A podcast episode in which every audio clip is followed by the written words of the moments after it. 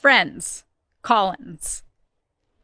I would never have thought when this week started that I would hear so much about mortgages all week long. I have had not one, not two, but three conversations about mortgages this week.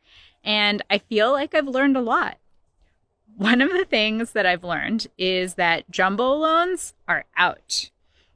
Most lenders now are not um, doing dumb jumbo loans, right? Underwriting jumbo loans, whatever the term is. And for a lot of people here in Seattle, that's very applicable because a jumbo loan is for anything um, for homes that are above like five hundred and fifty thousand dollars, about up until let's say like about a million, a little more, and that would be like the majority of homes here in the Seattle area. And so that means that there are a lot of restrictions, and you maybe won't be able to get just a single mortgage for your house.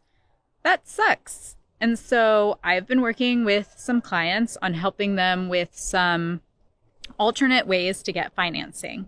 And one of those is intra family loans. So people are borrowing money from their parents. And you would think, like, oh, it's like mom and dad, or my aunt and uncle, maybe a rich brother and sister. I don't have to put any documents together for that. Wrong.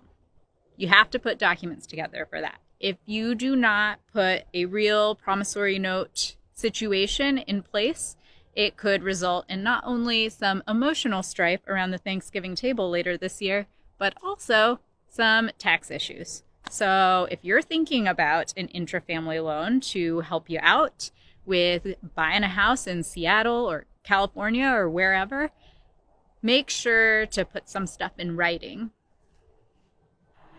I hope you enjoyed that little tidbit. If you did, like the video and the post. And if you think someone else would enjoy it, feel free to share it with them. Thank you.